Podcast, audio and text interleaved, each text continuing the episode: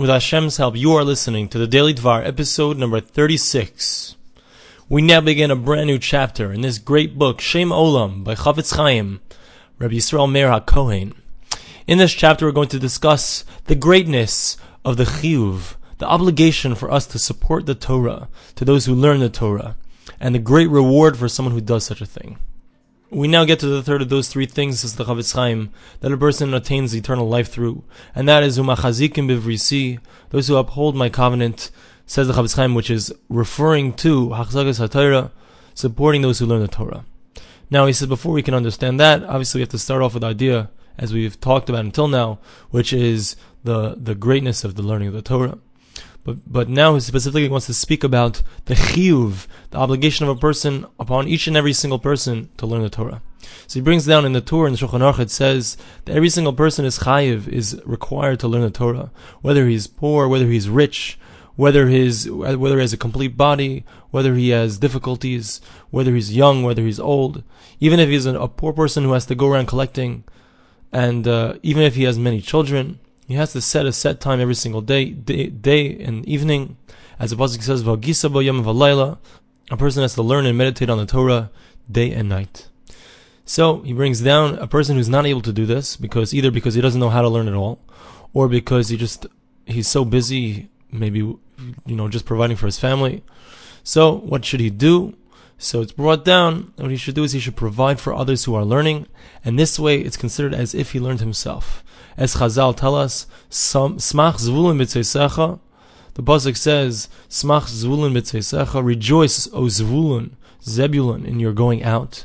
Right, Zvulun, the tribe of Zvulun, used to go out to make parnasa, to make money, and they would support the tribe of Yisachar. Yisachar Ba'alecha, Yisachar would stay in the Ohel, in the tents of the Torah, and they would learn, and they would be supported by Zvulun.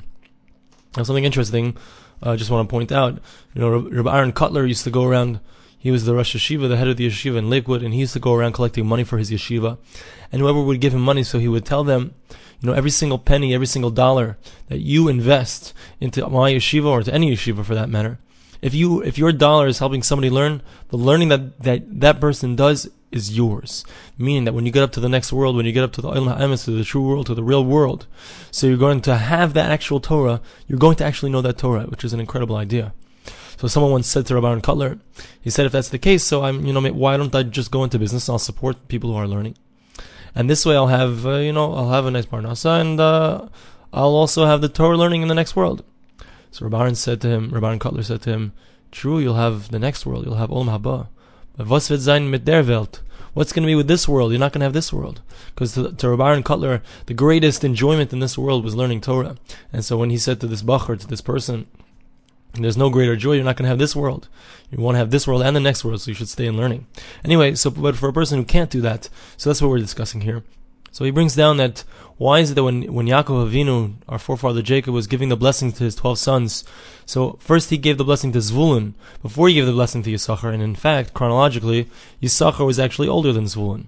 So he brings down the Medrash says that since Zvulun made sure to take care of every single physical need that the Yisachar might have, he says brings down the Chafetz Chaim. It says in the Medrash Rabbah that machilu v'neisan piv. What would Zvulun do? The people of Zvulun would go and actually bring it to their mouths. Doesn't mean it literally, but what it means is that Yisachar never had to, never had to ask Zvulun, you know, I need money, please give me money. But Zvulun on their own would come and make sure to give the money that they needed.